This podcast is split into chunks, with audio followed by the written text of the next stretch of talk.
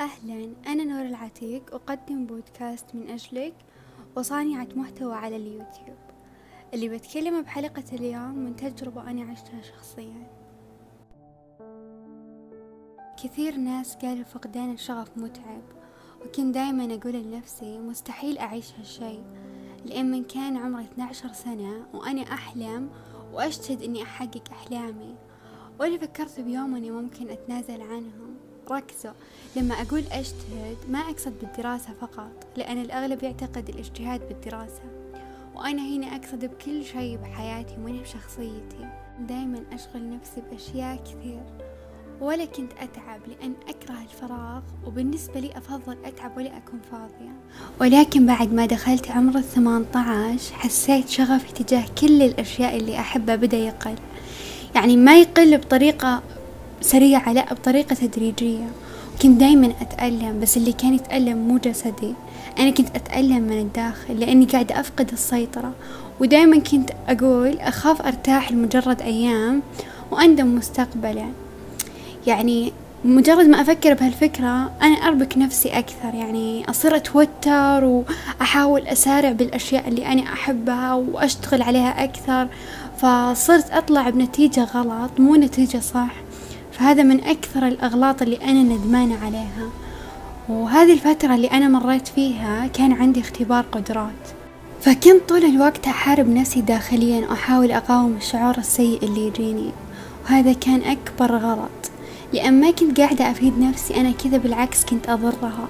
كنت أقول إذا بغيت أطلب من الله شيء بطلب إني أعيش برضا داخلي وأتمنى أعيش بعقل هادي.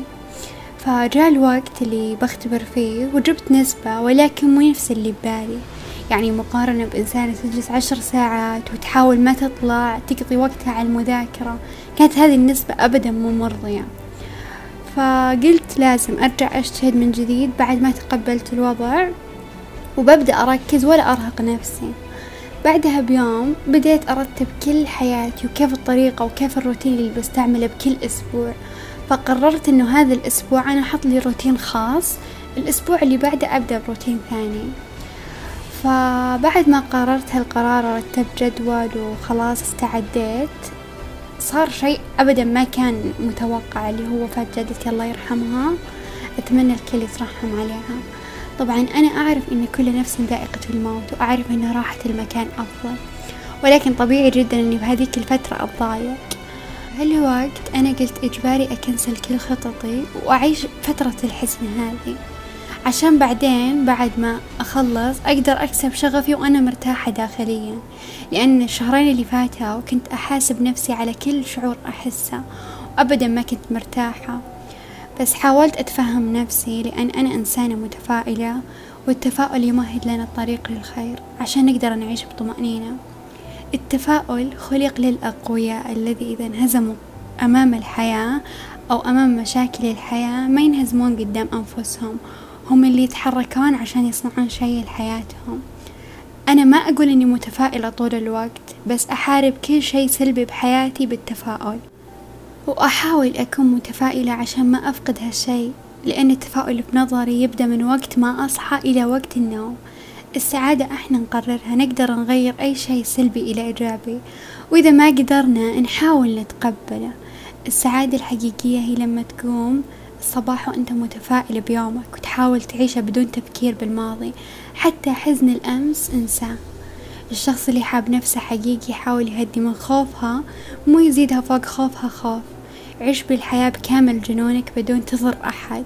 إذا ما عشت الجنون فأنتم فقراء تجارب. ولا تملكون أي شيء في الحياة.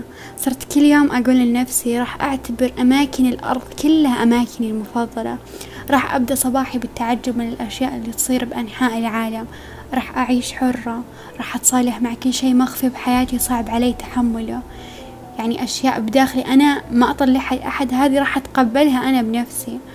راح أحب نفسي لأن ما في أحد راح يمنحني حب نفسي إلا أنا. لما أحاول أخلي روحي سعيدة يعتمد على اهتمامي بنفسي من الداخل هي من اهتمامات الحياة. بعيش بالرضا التام وبشكر الله بكل يوم على كل شيء بحياتي. عيشوا أحرار بلا ضرر لأنفسكم. تقربوا من الله لأن بمجرد ما تتقربون من الله راح يتقرب لكم كل الخير. وفعلا بديت أغير كثير أشياء فيني. من ضمنها أغلب مشاكلي ما أستعجل بحلها. أنا أحاول أهدي قد ما أقدر وأحافظ على تركيزي لأن المشكلة جزء طبيعي من حياتنا. أتقبلها إذا ما قدرت أحلها. أحاول أستشير شخص أكبر مني. فأنا يعني أنا نورة شخصيا. أحاول أستشير بابا وماما لأنهم هم يعطوني حلول أنا أبدا ما أكون فكرت فيها قبل. وفعلا لما تتناقشون مع شخص واعي يعلمكم أكثر على المشكلة اللي عندكم يعطيكم وجهة نظر مختلفة كليا. فأنا شخصيا إذا ما حصلت حل المشكلة عند شخص واعي أحاول أتقبلها وأتقبل نتائجها بطمأنينة.